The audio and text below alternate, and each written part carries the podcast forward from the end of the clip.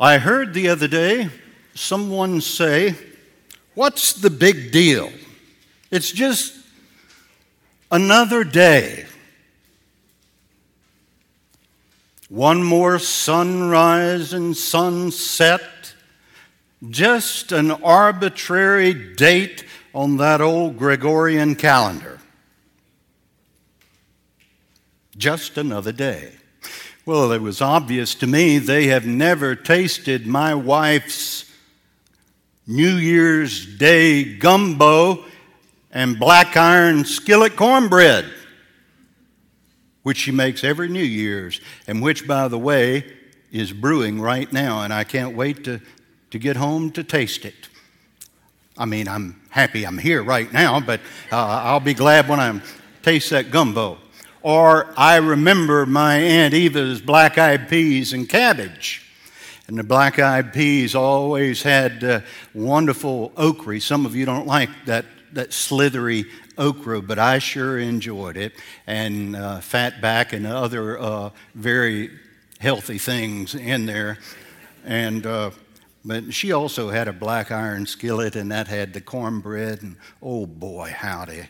The, there were crumbles of bacon all in the uh, cabbage, too.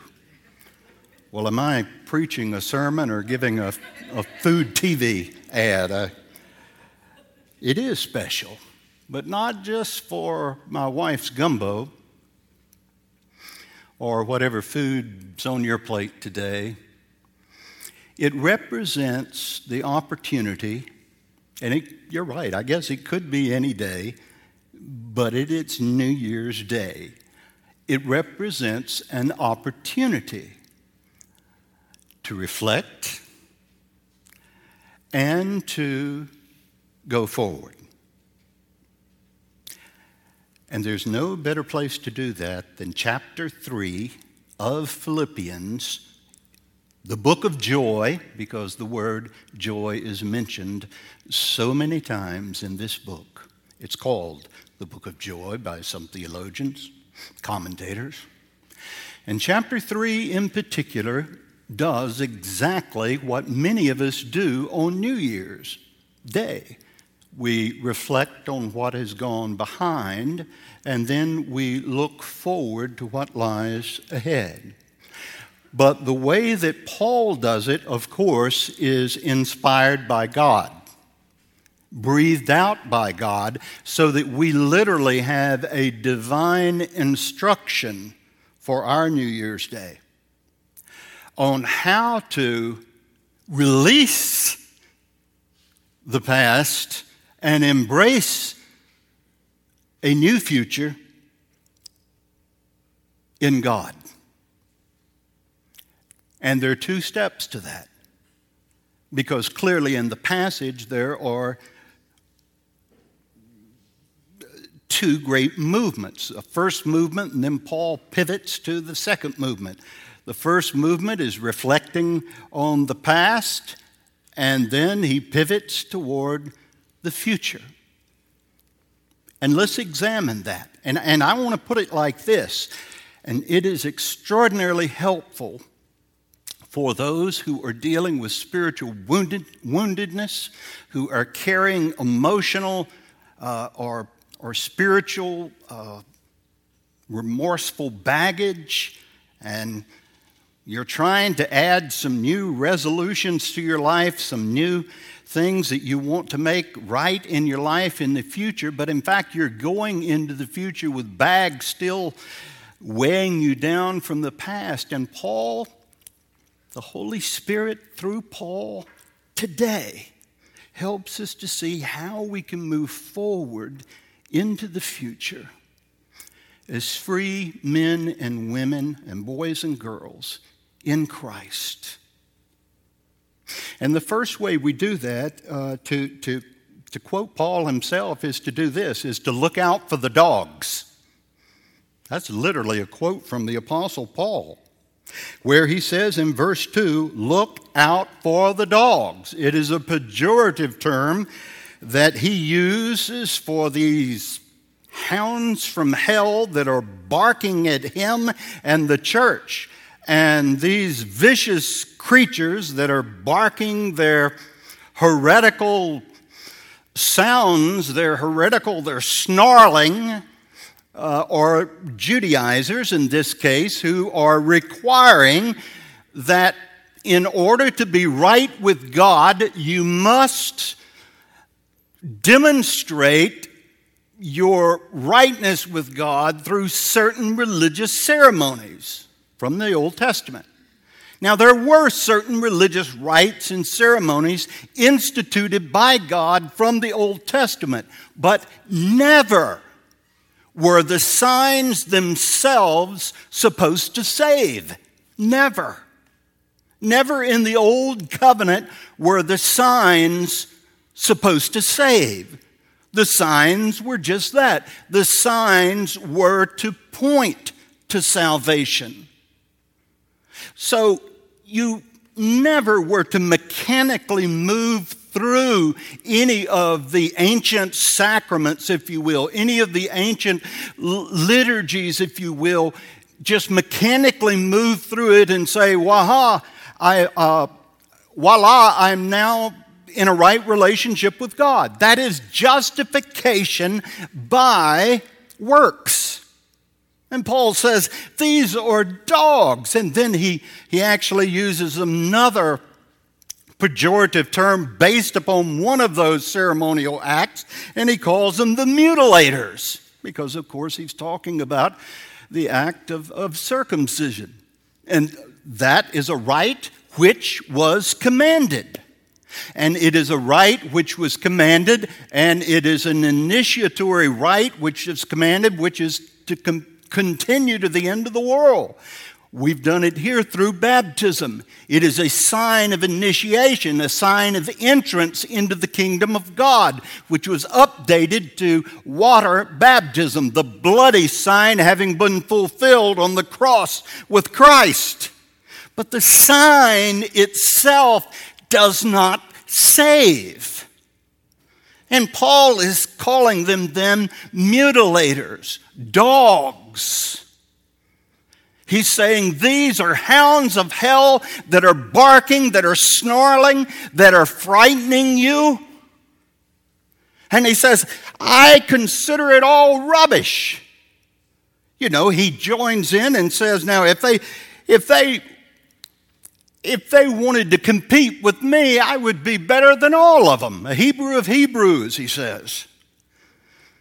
Of the tribe of Benjamin, and he goes on, not even giving his educational credentials, not even giving some of the other credentials that would actually top some of them, but enough to say, if you want to go that route, I'll, I'll uh, play ball with you. I'll go one on one with you. But that's, that's futile. It's ridiculous. Well, you say, oh, that's, oh, that's a really good uh, exegetical history lesson about that passage. What's it got to do with New Year's 2017? There's hardly a week that goes by in my ministry that I do not talk to someone who is running from dogs, who is running from the snarling, biting dogs of their past, the hounds of hell, which are accusing them and saying, You've got to do this to be in a right relationship with God.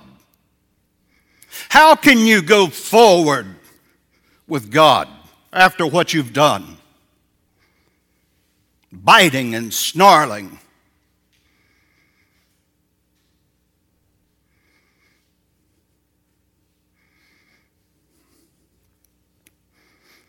And so it's hard to go forward when you spend your life running from these hounds of hell, barking, when you're always frightened about the sounds from the past, like a pack of pit bulls surrounding you, accusing you. And yes, they're hounds from hell accusing you. The devil is an accuser. And he brings up every sin and he brings up every mistake. And he corners you.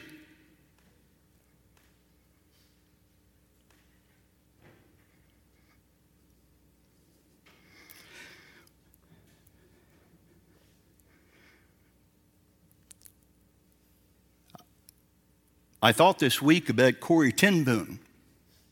Some of you may not be familiar with her movie, The Hiding Place, based on her autobiographical book, The Hiding Place. She and her family were Dutch Reformed Christians during World War II.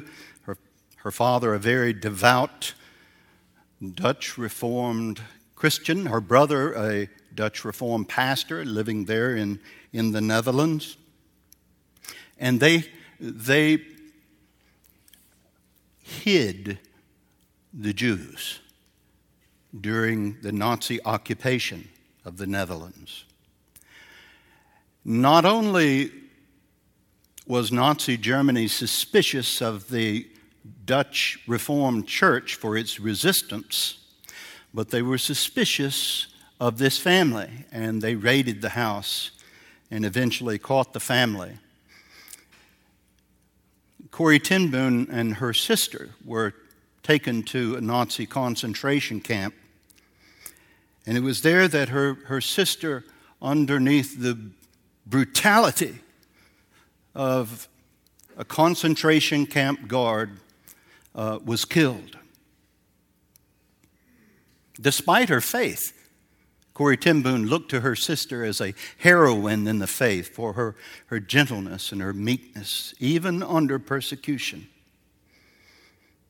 Years later, in the late 1940s, early 1950s, she was touring America, and in fact, she spoke from the pulpit uh, where I preached at First Presbyterian Church in Chattanooga during those years.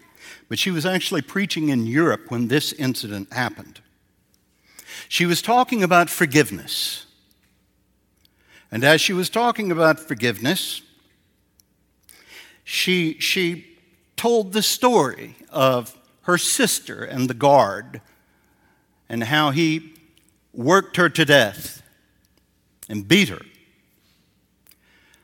And afterwards, she had coffee and greeted people in the audience. And a very happy very large fellow came up to her and she looked into his face and she was stricken with fear. It was the guard.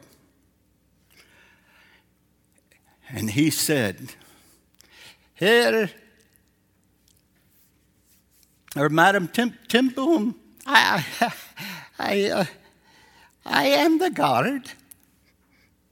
She didn't speak. And I have received forgiveness from God, from Jesus Christ. And now I, I have come here to ask you for forgiveness too. And Corrie ten Boom said that she realized that there was unforgiveness in her own life. And the hounds surrounded her in that moment. But she realized also that Jesus Christ had forgiven her. And she knew she had no other choice but to forgive that Nazi, former Nazi prison guard. And she said, My brother,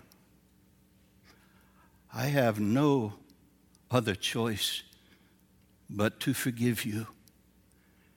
And the guard embraced her, which she found difficult to receive. And he wept and said, Oh, thank you, thank you, thank you.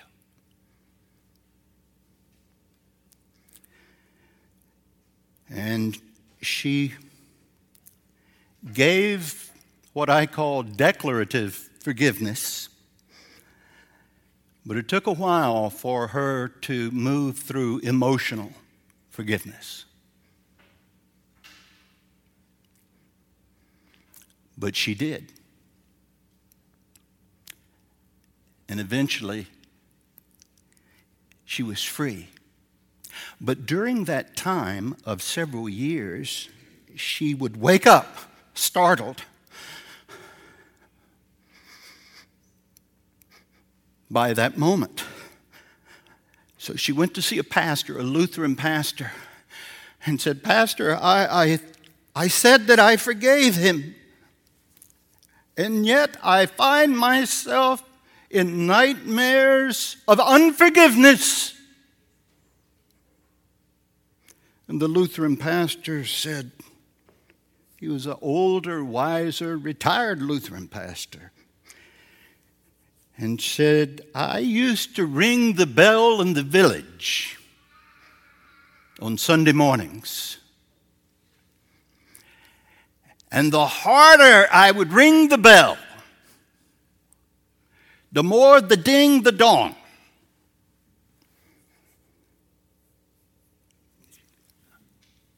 Go on.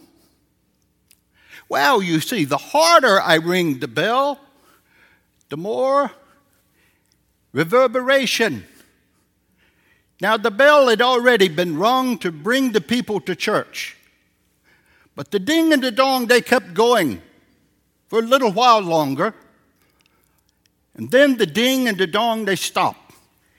Corrie, what you experiencing, they're just the ding and the dong. And soon they'll be gone.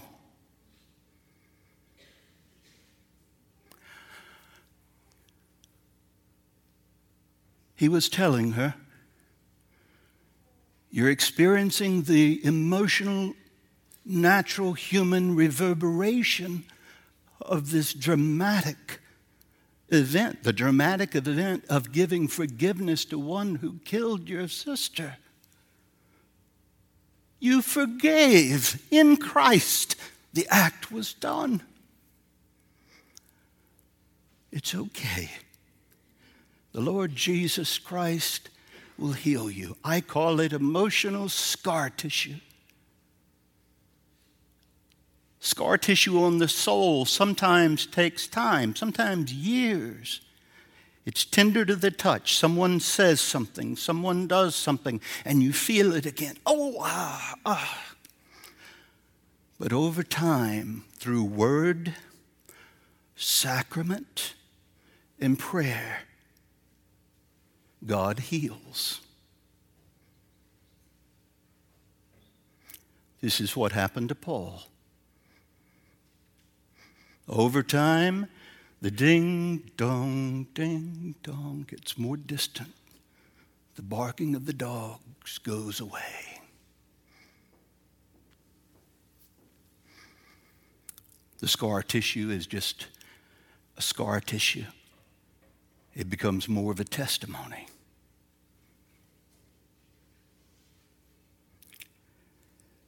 But as you go into 2017, as you go into the rest of your life,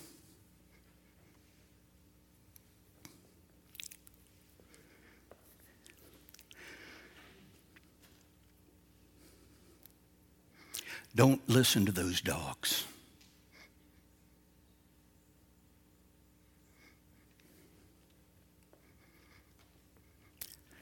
Now, the Apostle Paul makes a pivot, as I said, from the past to the future. And he does it in a wondrous way. And when he pivots toward the future, it is a future that is in Christ. It is a future that, that shows us that he is now looking not, says, look out for the dogs, but now he's saying, look forward for the future. Not that I've already obtained or I'm already perfect, but I'm pressing on. I'm putting those other things behind me. I press on toward the goal for the prize of the upward call of God in Christ.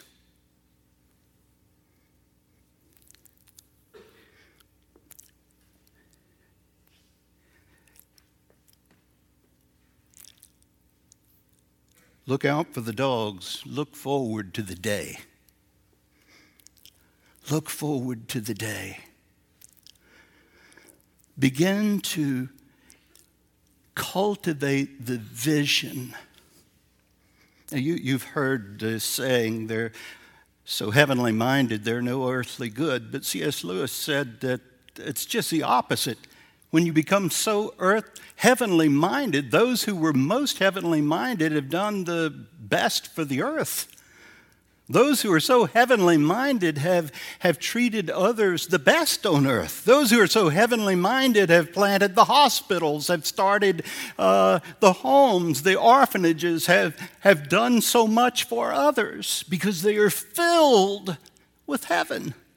That's what worship is week in and week out, we come together in our liturgies in some way, in differing ways according to the denomination and the church, the locale. We in some way recreate heaven on earth. We seek to represent the angelic choirs. We seek to represent the glory that is happening eternally in heaven here and to remind ourselves week by week this is our divine destiny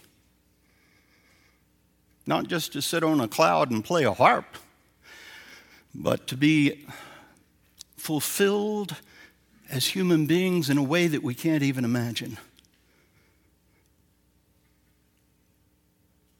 And certainly, a large part of that is being part of that congregation of the faithful gathered in family around our Heavenly Father who created us, with our Savior who loved us and died for us our elder brother, our Lord Jesus Christ. And he, Paul uses language in the Greek, which is like exercise language. And that may be a goal for many of you in 2017. He uses that language here. He says he wants to strain forward for that goal. Strain. His life is, is it's strenuous, his spiritual exercises, as he's longing for that, looking forward to that day. Oh, those barking dogs. You know what those barking dogs are doing? They think they're driving him away, they're driving him to God. They barking dogs think they're driving him to guilt, they're driving him to the Savior who removes the guilt. Just like the winds that were supposed to be sending the prison ship as a wreck against the islands uh, in the Mediterranean Sea. In the book of Acts, those winds were winds sending Paul to share the gospel, where even the kings of the islands were receiving Christ. People were being healed, and ultimately, he was sent to the pinnacle of the greatest empire on earth to share the gospel in the very household of Caesar. The very winds which were seeking to destroy Paul were the winds that were bringing him to God's destiny. The barking dogs are sending us to Christ. The pain of your past is being transformed by the Lord of time to bring you to the Savior. And you will find on the day when you walk through the glorious portal of life into heaven that the very things that sought to hurt you and to destroy you or to hurt your faith because of faith in Jesus Christ were the things that led you home.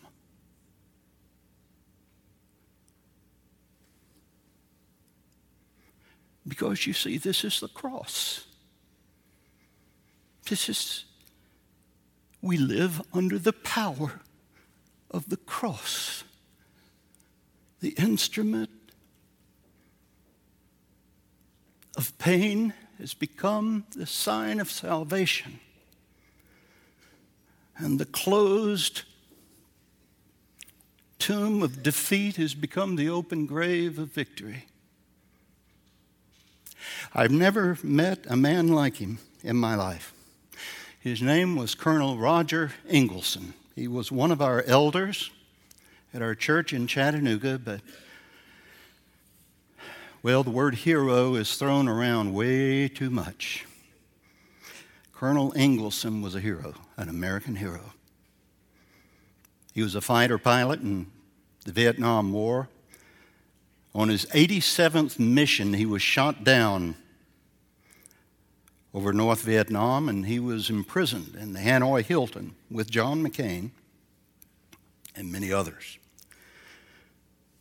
Roger spent his first year in solitary confinement in the darkness with only a slither of light coming through when they slipped bread and water through the top of the door. He could barely turn around in the room. It was about 13 months in that room. Roger told me, he said, when I was a pilot, the world was at my feet, and I was living it up. Young man from Minnesota and now flying these great aircraft. Didn't think much about God. But I had been reared in a godly home, in a Lutheran church, and every Sunday we said the Apostles' Creed, sang the Gloria Patri, and said the Lord's Prayer. And when I was in that blackness and pain of captivity for 13 months, those are the words that came back to me. And I was saved. I recited the Apostles' Creed. I sang the Gloria Patri.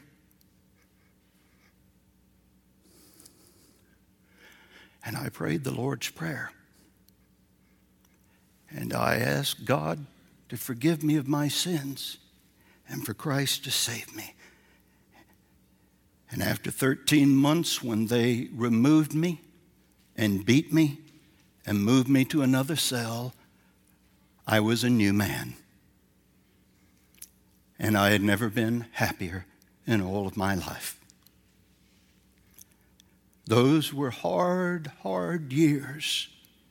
His first wife died, and the way he was told was inhumane. And they taunted him and played with his emotions. And to recount that is too awful to say, or to recount his other persecutions wouldn't is simply not appropriate here. But I want to tell you, and my wife will testify, I, have not known too many men who are happier than Colonel Roger Ingvalson. You say, doesn't that kind of persecution leave deep emotional wounds? Doesn't that kind of past experience damage you? Yes.